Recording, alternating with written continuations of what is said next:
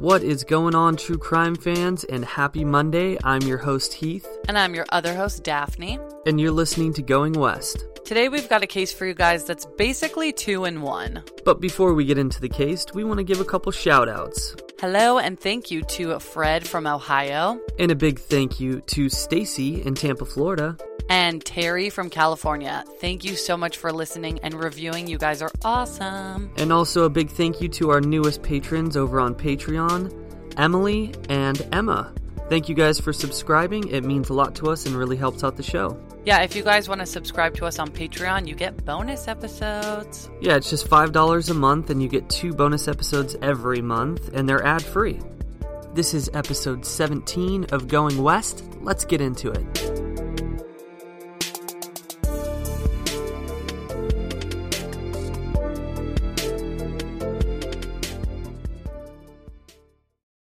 Steven Stayner disappeared on his way home from school in Merced, California. He was seven years old. Good morning, uh, Steven and Mr. and Mrs. Stayner and Michael Hyder. Nice to have you all with us. Steven, what happened that afternoon? Do you remember when you were walking home from school? Uh, yes, um, I was walking home from school and I was stopped by a man along the street just a few blocks from my house, and he uh, asked me if I wanted to me or my my mother wanted to donate something to a church, and I had told him that uh, my mother would probably want to, and so he offered me a ride home. They passed the road that I was that I lived on, and I had told them that that was the road I lived on. They said that we'll just uh, call your parents to see if you can stay the night.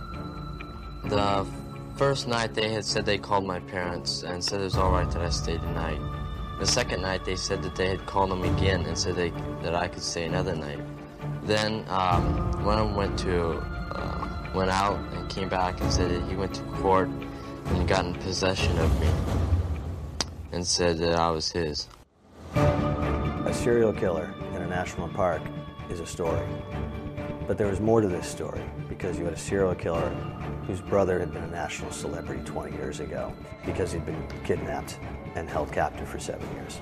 You never expect so much terror to happen in such a, a beautiful place. You have two brothers bonded by blood, but still one deep, lingering question. Did somehow those experiences of the younger brother influence the maniacal behavior of the older brother?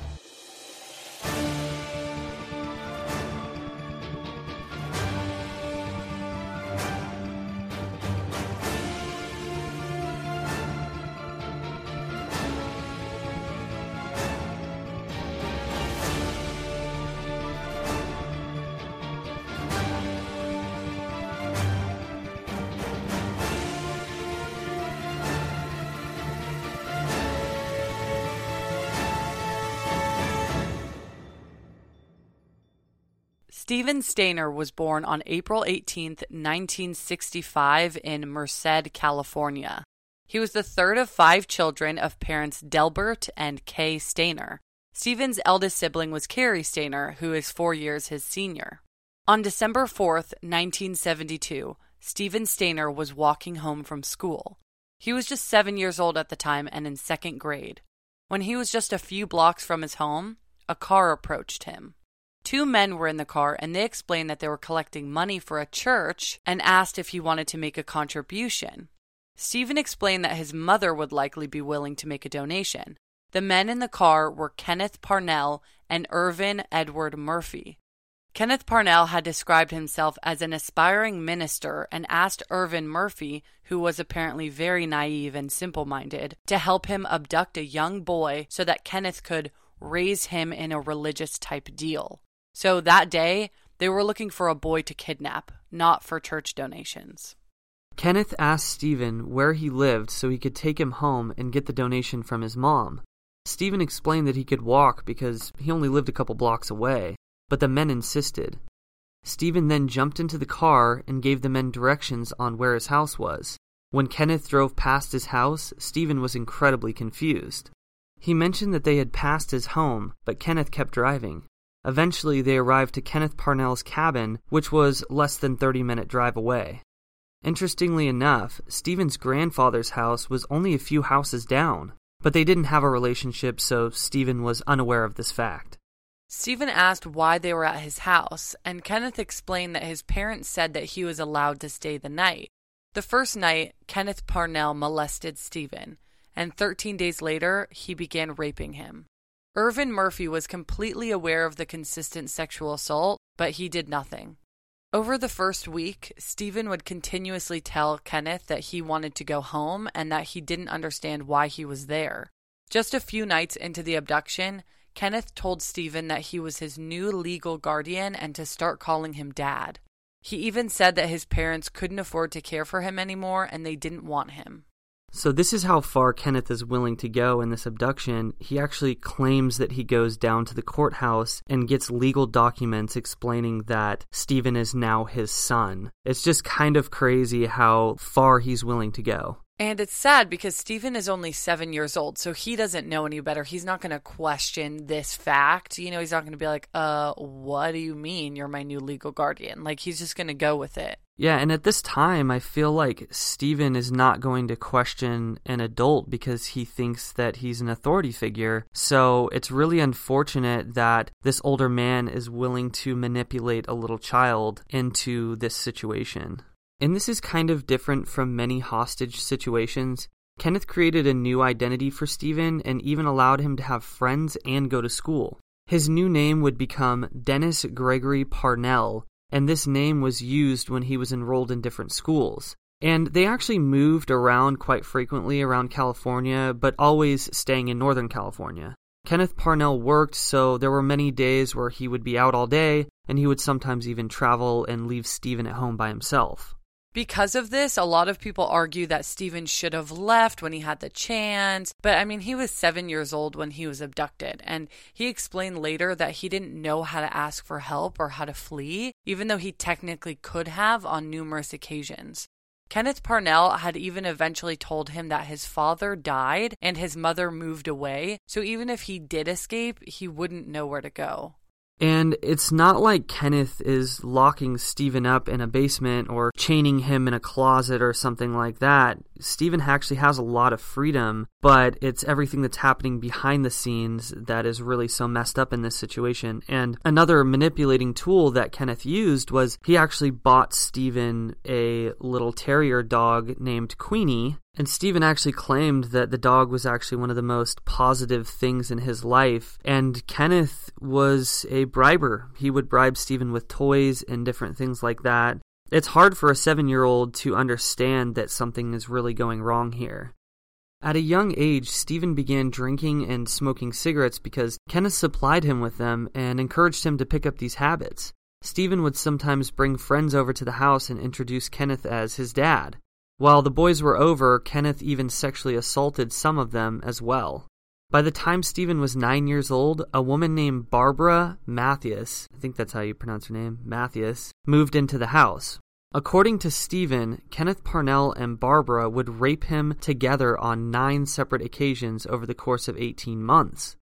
She later stated that she had no idea Steven had been abducted. However, she had apparently attempted to help Kenneth Parnell lure a young boy into Parnell's car, but it was unsuccessful. And one thing I want to say about this Barbara bitch is that I'm sorry, but she's like, oh, well, I didn't know he was abducted. You're still allowing a nine year old boy into the bedroom to have sex with you and your boyfriend. You are a piece of shit. Yeah, and what was her excuse? Oh, I thought it was his son. It's like, okay, so is that any better? You're raping your boyfriend's son? It just is so strange to me that somehow Kenneth Parnell is able to convince people or manipulate people into these sexual situations with younger kids. Like, I don't know how he convinced Irvin to help him pick up a young boy. I don't know if he really needed to convince Barbara to allow Steven in the bedroom with them, or if she had anything against doing that in the first place. I have no idea, but it just seems like he's this master manipulator. As the years went by and Steven started to grow into a teenager and go through puberty, Kenneth Parnell was no longer interested in him sexually, as if Steven's getting too old for his type, which is horrific. Around this time, Kenneth had told Steven that he was interested in abducting another young boy. He even tried to recruit Steven to help him lure in boys, but none of the attempts were successful. Now, this made Kenneth believe that Steven wasn't very good at it, but it's just because Steven didn't want to abduct any children. He didn't want anyone to go through what he did, especially if he was there to witness it. And it's highly believed that the reason why they were unsuccessful is because Steven would actually sabotage these missions for Parnell to pick up young kids. So on February 14th, 1980, Kenneth Parnell and a friend of Steven's named Randall Sean Poorman kidnapped a five year old boy named Timothy White. Timothy was very clearly upset to be away from his parents, and this really got to Steven. At this time, Steven was just shy of 15 years old, and he had finally decided that he was ready to break free of the horror he'd endured for the last seven years. On the night of March 1st, 1980, so just a couple weeks after Timothy had been abducted, Kenneth left for his overnight security job. He mentioned that he might be back in case he forgot something. Since Steven had planned on escaping that night, this comment made him incredibly paranoid. What if he was trying to leave and Kenneth came back and found them? Steven waited a considerable amount of time after Kenneth left before he and Timothy fled. The boys hitchhiked and got a ride from a stranger, but since Timothy was only five years old, he had no idea where his house was. So they rode 40 miles, and Steven finally decided that Timothy should go into the police station without him and ask for help. When the boys got there, Timothy went inside and then immediately came out, which quickly raised flags for police, especially since it was the middle of the night. When police came out and found the boys, Steven explained that the boy with him was Timothy White and he was abducted two weeks earlier. The police originally asked Timothy if Steven was the one who abducted him, but he said no, he wasn't. Police then asked who Steven was, and he said, I know my first name is Steven. Then he explained his entire story to police, and they realized that he was the Stayner boy who went missing seven years prior. Police explained that they would bring him home to his parents, and he was incredibly confused because he had been told that his dad was dead and that his mother had moved away. By the next day, Kenneth Parnell was arrested on suspicion of abducting the two boys. When the police looked into Parnell's history, they found that he'd been convicted of sodomy in 1951. The following year, in 1981, Kenneth Parnell was tried and convicted for kidnapping Steven and Timothy in two separate trials. He was not charged for rape, however, just for the kidnapping, and he only received seven years, but actually ended up serving five. The reason he wasn't charged for sexual assault is because most of them had occurred outside of the Merced jurisdiction. The prosecutors didn't even try to convict Parnell of sexual assault and rape because they thought they were protecting Steven because they didn't want him to be looked at as damaged goods. And this is the most ridiculous thing I've ever heard. Not only is this child abductor only getting five years in prison for not only abducting one kid, but abducting two kids and then sexually assaulting both. But at the same time, they don't want to go after a conviction for sexual abuse because they claim that he would be damaged goods at that point. That's just so messed up. It's really sad because obviously this man is a danger to society because he's still trying to lure young boys into his house. Even when he had a boy, Steven, he still wanted more. So that just goes to show you how horrible this man is and that he should not be out amongst the rest of us. It's so ridiculous. And if we didn't mention this before, when Steven would bring home his friends from school, Parnell would try and sexually assault those friends as well. And actually, there was a specific friend he had mentioned to Steven that, hey, your dad like tried to make a pass at me or come on to me. And Steven felt like this was normal because he didn't know any different. Barbara Mathias was never arrested, and neither was Irvin Edward Murphy. And Steven even stated that Murphy was incredibly kind to him during his time there, and he believed that Murphy was just as much of a victim as he was because he was also under the influence of Kenneth Parnell's manipulation. Steven had a lot of trouble adjusting to his new slash old life back at the Stayner house. He was used to drinking and smoking at Parnell's, but this is something that Steven's parents didn't initially allow upon his return, which makes sense. I mean, he's 14 years old. Steven was even made fun of by his peers for being molested, and his father wouldn't look at him the same after that, as if it was Steven's fault that he got raped. Steven's father also didn't allow Steven to seek counseling because he said that he didn't need it. So Steven remained incredibly messed up after seven years of captivity and began drinking more and more, and he was eventually kicked out of the family house. In 1985, when Steven was 17 years old, he married a girl named Jody Edmondson, and they had two children together. Things were starting to look up as he got a job at a pizza shop and started working with child abduction groups and speaking to kids about child safety. At this time, Steven didn't have much of a relationship with his family, not even his older brother Cary. Cary Stayner was the first child of the family and was born on August 12, 1961. When he was just three years old, he was diagnosed with trichotillomania, which is obsessive hair pulling. He was prescribed medicine for this, but he basically just constantly had the urge to yank his hair out. Many people described Cary as a loner, but also said that he seemed like a nice and normal guy. Others described him as perverted and creepy. Cary had a far from normal childhood. As we just explained, his younger brother Steven was kidnapped when Cary was just 11 years old. After that, naturally, everything revolved around Steven's disappearance. Delbert, his father, became obsessed with finding Steven over those seven years, and Cary was pretty much neglected. The other siblings testified to this, explaining that the kids kind of kept out of their parents' way to avoid upsetting them. They just kept their heads down. Girls often liked Cary and would even mention going on dates with him, but he never did anything about it, which his friends teased him for.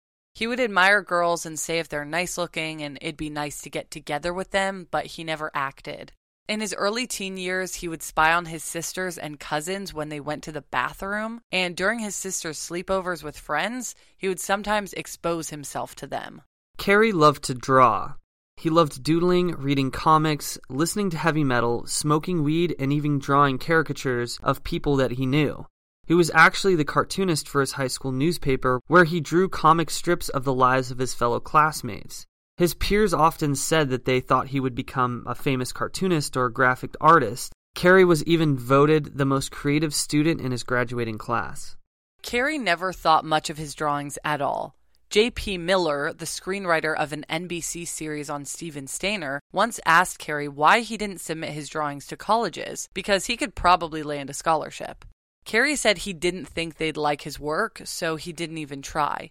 He really didn't think much of himself at all. Because of his neglected childhood, he just never thought he would do anything special. He explained that he was put on the back burner during childhood, especially when Steven came back. Steven was getting all this attention, constant gifts, and endless love, so Cary was just kind of left to the side. The family even often forgot to set out a dinner plate for him, it's like he wasn't even there. Cary was also obsessed with Bigfoot and apparently talked about him all the time. He didn't have a doubt in his mind that Bigfoot existed and kept this obsession and belief for a lot of his life. I was never really exposed to the Bigfoot belief until I moved to Oregon last year. And now I see it some places. And my dad lives here and he kind of like jokes about Bigfoot and seeing Bigfoot. And it's just interesting. Oh, yeah. no, yeah. Your dad calls him the Yeti. the Yeti.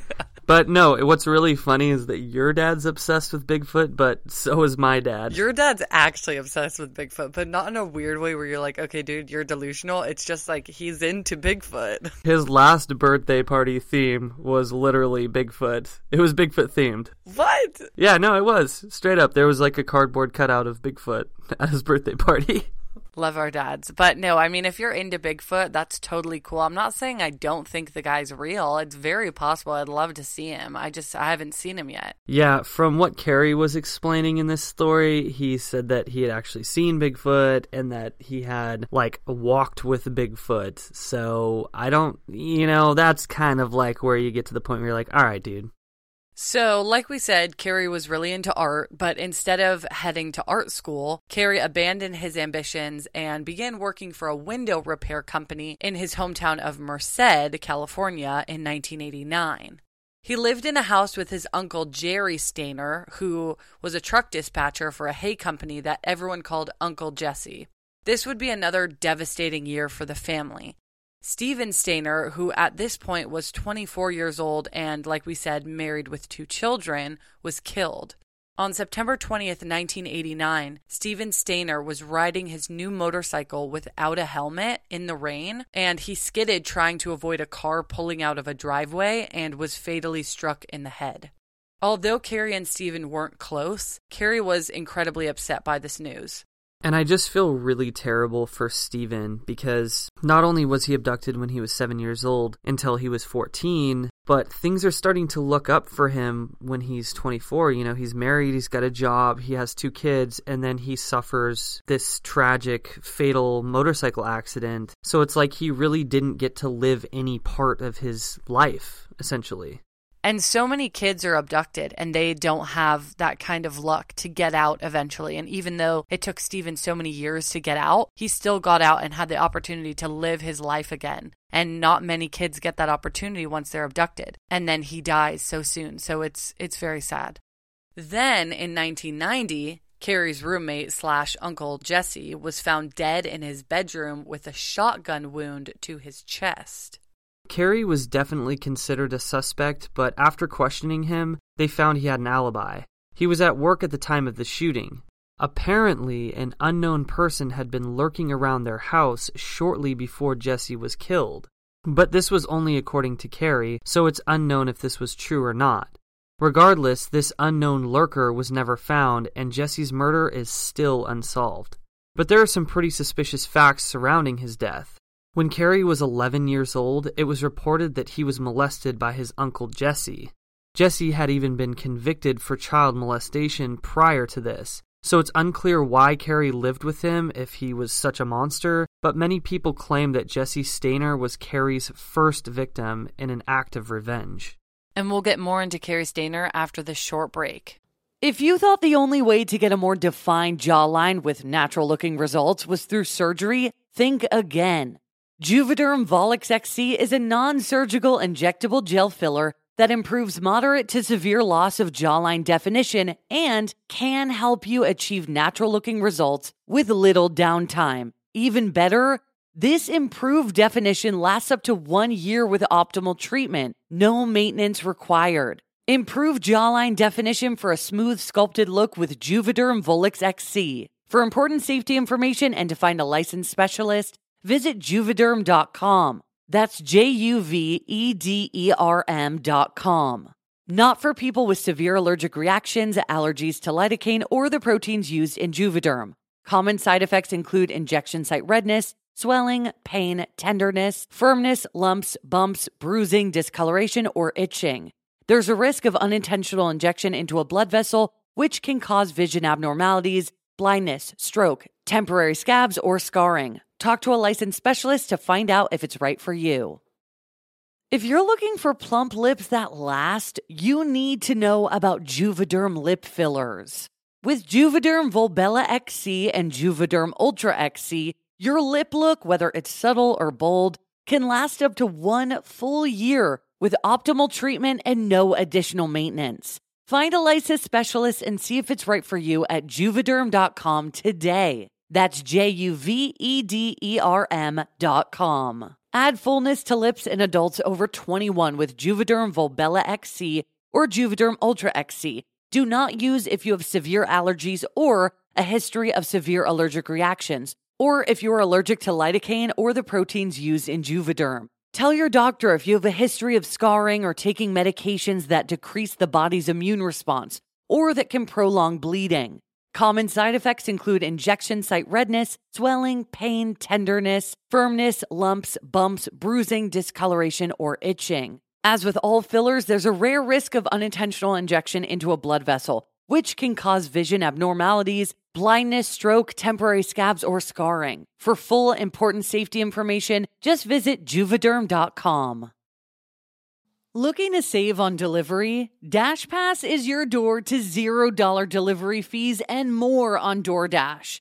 And right now, using code GOINGWEST24, you can get 50% off up to $10 value when you spend $12 or more after signing up for DashPass. Subject to change, terms apply. Daphne and I use DoorDash constantly to order lunch or dinner or even groceries. And that's why we love using our Dash Pass because it's the most affordable way to get anything in your area delivered right to your door. I mean, come on. Dash Pass pays for itself in two orders on average, making delivery even more worth it. And that's why we use it so often. And it also gives you special access to exclusive promotions and member only menu items, all for just $9.99 a month. Get more from delivery for less. Sign up for Dash Pass today, only on DoorDash. Use code GOINGWEST24 to get 50% off up to a $10 value when you spend $12 or more after signing up for Dash Pass. Subject to change, terms apply.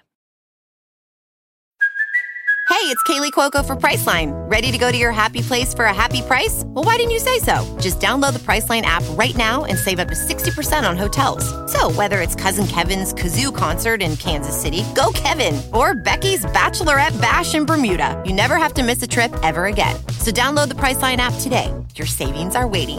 Go to your happy place for a happy price. Go to your happy price, Priceline. Hey, true crime fans. If you love cold cases, come check out my new podcast, Frozen in Time. Every Tuesday, I, Jocelyn Maxwell, release a new cold case episode. I try to get as detailed as possible while advocating for the victim, not the crime. I cover missing people, mysteries, and murders that haven't been solved. You can find me on iTunes, Google Play, Stitcher, Podbean, and Spotify. Also, come on over and say hi at Twitter and Instagram at Frozen in Time Pod. Check out my website where I give a list of episodes and other cool links at frozenintimepodcast.com. Or if you have a cold case idea, email me at frozenintimepodcast at gmail.com. Beyond Contempt True Crime is an independent narrative based podcast that often discusses cases not well covered in the true crime podcasting community. In Season 1, I'll take on lesser known cases like Amy Bishop, professor turned mass murderer, Richard Marc Evonitz, the serial killer who hid in plain sight, and the tragic murder of Margaret Anderson, a case that terrified the small community of Green Bay, Wisconsin. If you're looking for something new, search for Beyond Contempt True Crime wherever you get podcasts. I'm Renee, and thanks for listening.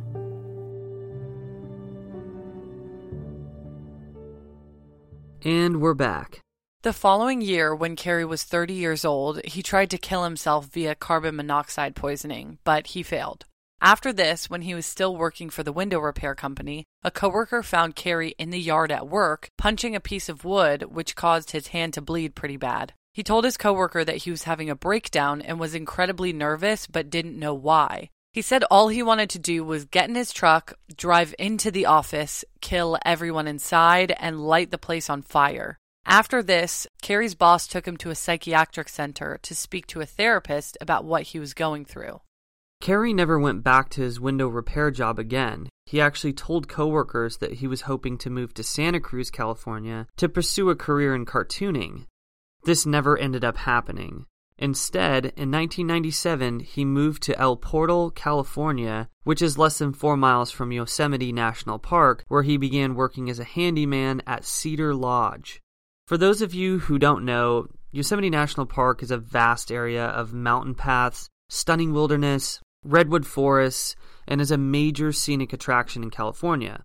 He even lived on property, renting a room above the Cedar Lodge restaurant and lounge. One of the waitresses at the restaurant explained that he was a very cool and well liked guy. She said he got along with the rest of the staff well and that they would all hang out together after work. During the winter months, Yosemite isn't a very popular spot. Most of the employees in the area are all off for the winter and don't return until spring.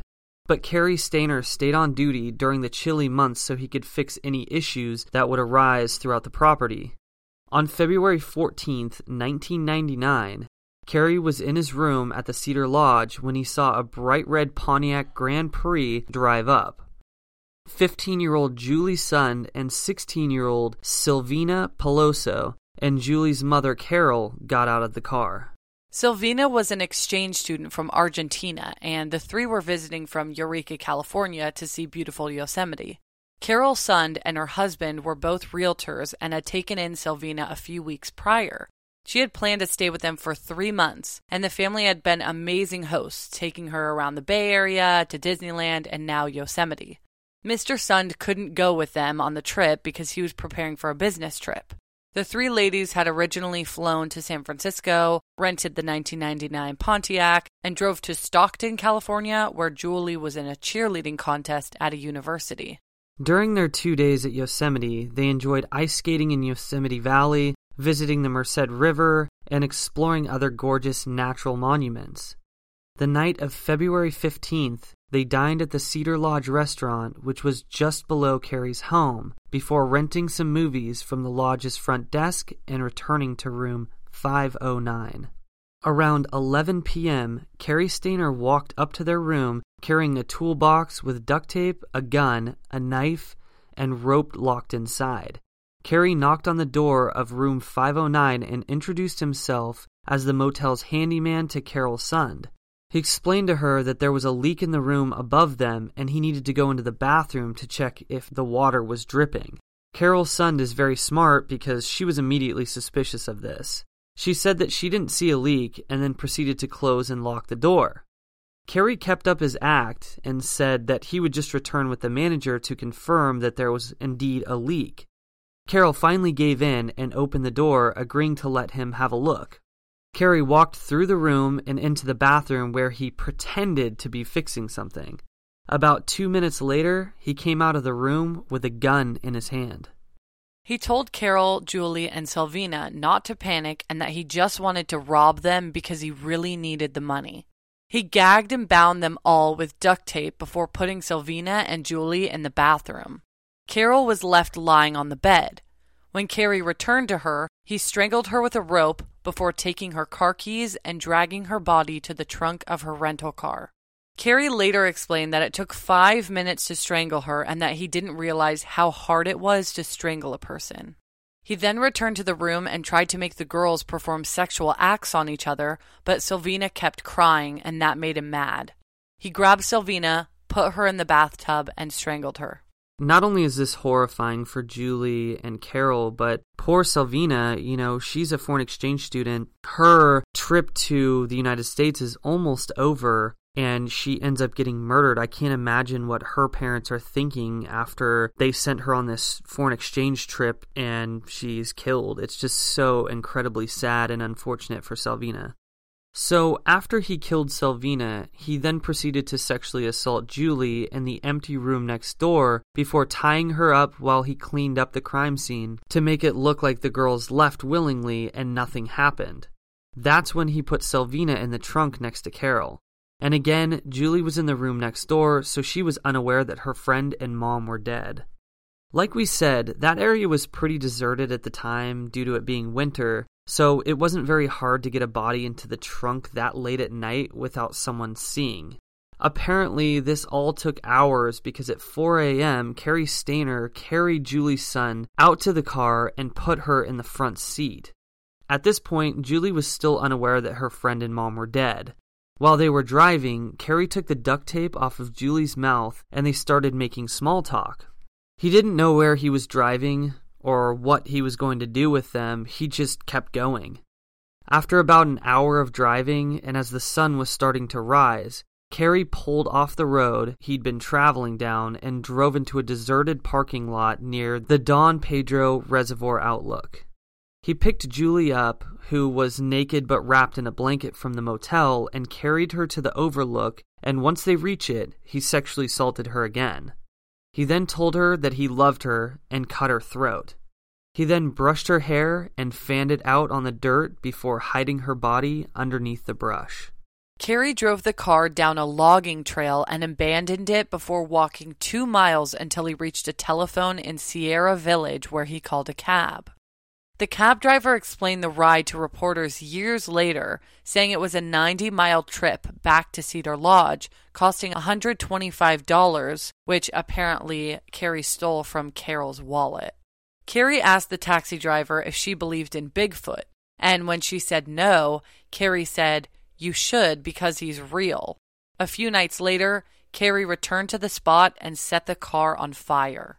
I don't know what the relevance of him mentioning Bigfoot is. I don't know if he's trying to claim that he's Bigfoot, but it's kind of strange that he he's, keeps bringing this up. I think he just likes talking about Bigfoot. Like, I think he just wants to see what everybody else thinks. It's just so weird, though, because he literally just killed three women, and now he's just like, oh yeah, Bigfoot again. No, but it's interesting because this was probably within like 20 or 30 minutes of killing Julie. And then he's just chilling in a cab talking about Bigfoot like it's no big thing. I mean, it just seems like Cary has completely lost it because not only did he tell Julie that he loved her before he killed her, but now, 20 minutes later, everything's fine and he's chatting up Bigfoot with this taxi driver. I just don't understand it. He's also like 40 years old and Julie is 15, but we'll get more into his creepy pedophilia later. Yeah, definitely. There's a lot more concerning Cary and his creepiness in this story.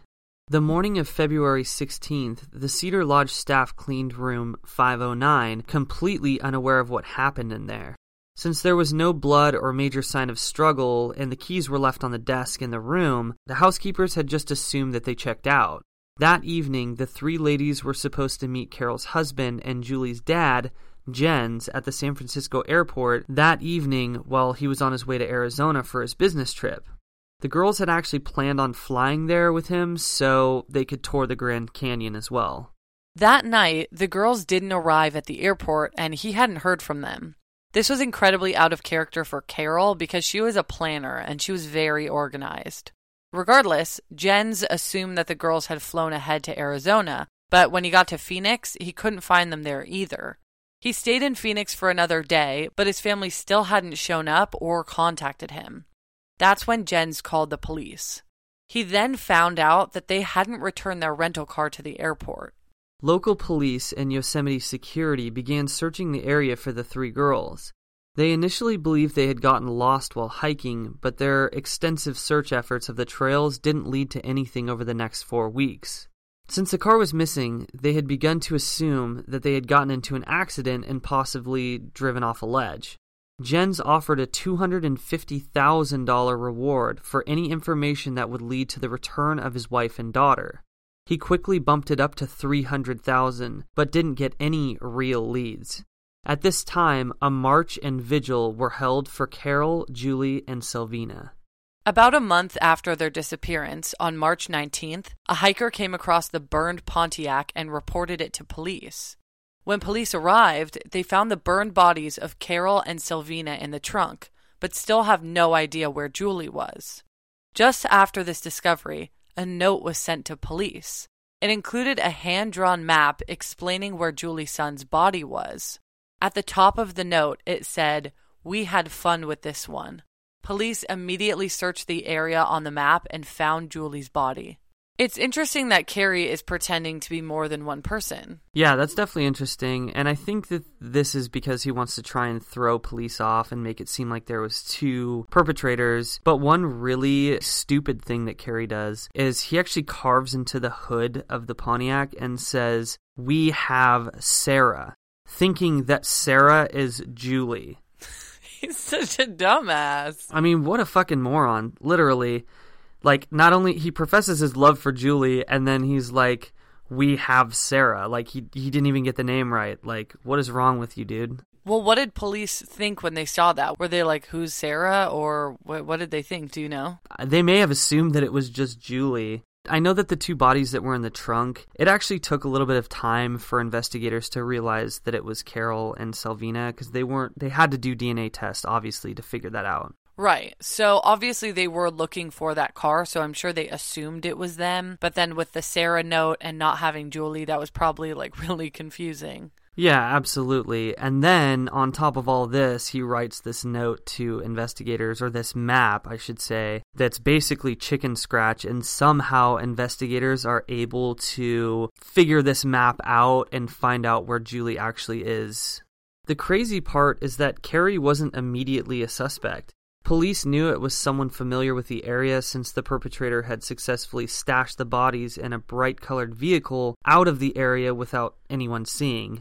Detectives first began by interviewing the employees at the Cedar Lodge to see if anyone had seen anything and to clear them all of being a suspect. When they interviewed Cary, they believed every word he said. He remained very calm and collected throughout his interview, and he didn't have a criminal record. Police were also aware that he was the brother of a famous abducted child, so they didn't think someone who had been through that would lead a murderous lifestyle. Police questioned countless people and a number of good suspects, but none of them matched up. Many of their suspects were in prison for other charges, and in June of 1999, police said they believed that their killer was currently behind bars. Even though they believed that the killer may have been behind bars, they got an interesting lead. It looked as if someone was trying to get into Carol's credit card because they kept calling the credit card number, which kept failing time and time again. When police tracked down this lead, it led them to two men in Modesto, California, who had found Carol's wallet and had rummaged through it, obviously finding her credit cards. When police went to go question these men, they brought them in and had talked to them about the credit card, and one of the men said, No, I had nothing to do with this. And the other man confessed to these murders. And I don't know if this is just because of interrogation tactics or what happened there, but he literally confessed to murdering these women. After a short time, police realized that it couldn't have been this man because all the details were wrong, and they also found out that he was abusing drugs like methamphetamine, so they were able to rule these two men out. That is really interesting that he confessed. I think it's really weird when people do that for something that they had nothing to do with. Right. I mean, if you look at cases like Brendan Dassey in the Making a Murderer case, it's just like there are certain ways that interrogators can manipulate people to confess to things that they didn't do. And that may have been either the man was crazy because he was a meth head or he confessed because he was interrogated for hours on end. Within three weeks of saying that they believed the killer was behind bars, they reopened the case. A fourth victim was found brutally murdered just a few miles from Cedar Lodge. A few miles away from the Cedar Lodge was the Yosemite Institute, which is a nonprofit organization that offers week long environmental education programs for schools, families, and even teachers. Joie Armstrong, who we're going to call Joey because a lot of people called her Joey, and Joie is actually a French word. I don't think a lot of people could really say her name, um, so people called her Joey, who was 26 years old and a naturalist, was definitely one of the most popular staff members. Everyone loved Joey. She was incredibly outgoing and bright, and she really enjoyed her job, where she got to teach kids about nature and natural history while taking them hiking through Yosemite's backcountry. She shared her knowledge on different insects, animals, and plants along with the park's history. Joey had a boyfriend, Michael, who also worked at the Yosemite Institute.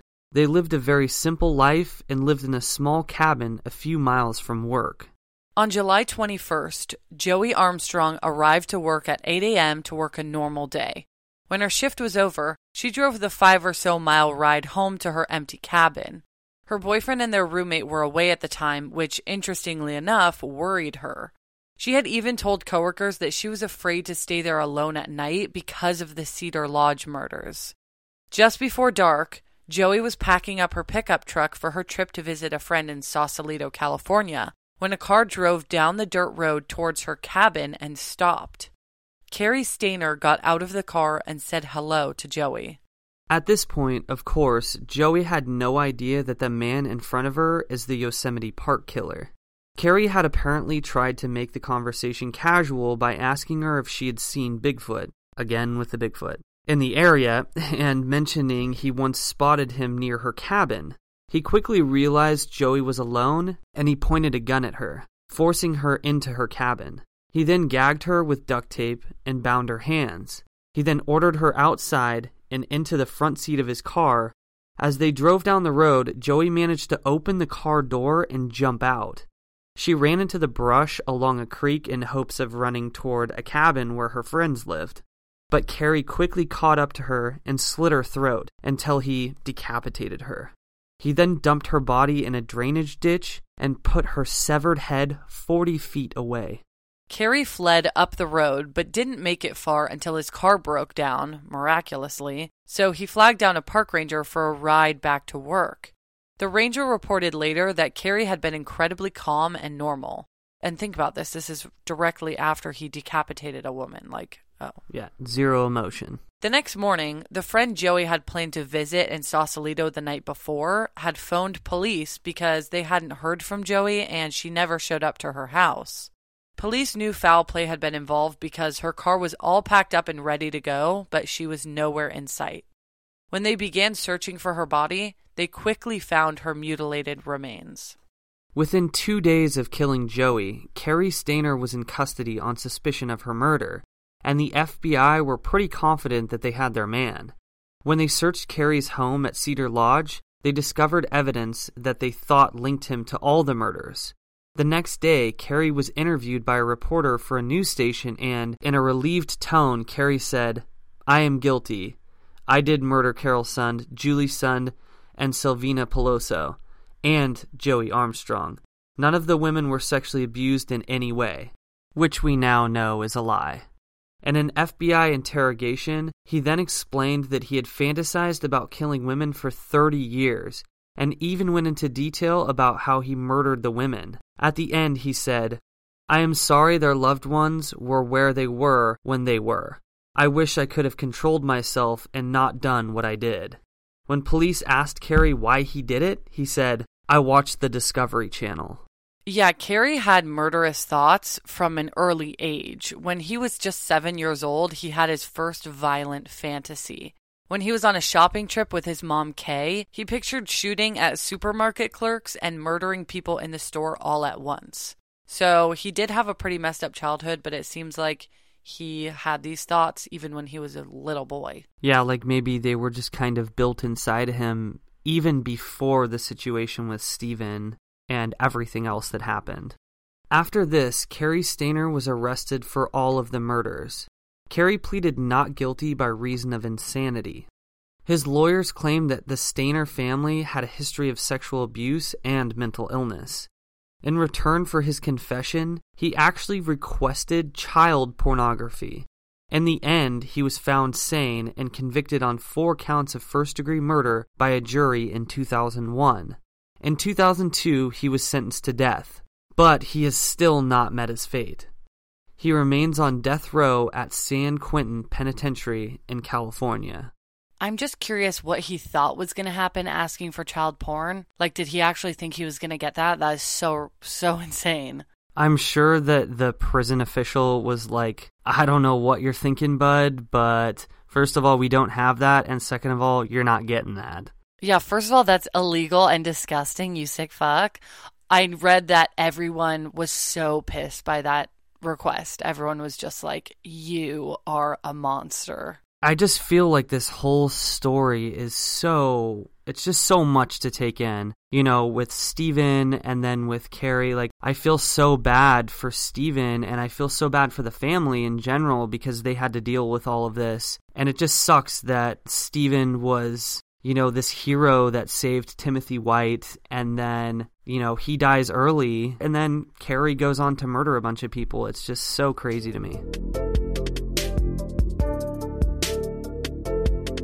Thank you so much, everybody, for listening to this episode of Going West. Yes, thank you so much for sticking around through this crazy ride. Make sure you check us out over on Instagram at Going West Podcast and over at Twitter at Going West Pod. Let us know what you think about this episode. And if you want bonus episodes, if you just listen to this one and you need another one right away, check us out on Patreon. Patreon.com slash Going West Podcast. Next week, we'll have an all new case for you guys to check out, so stay tuned. They come out every Monday. And if you want a shout out on the show, make sure to leave us a nice old review on Apple Podcasts and leave your name and location. So, for everybody out there in the world, keep it real and stay weird. Cheerio.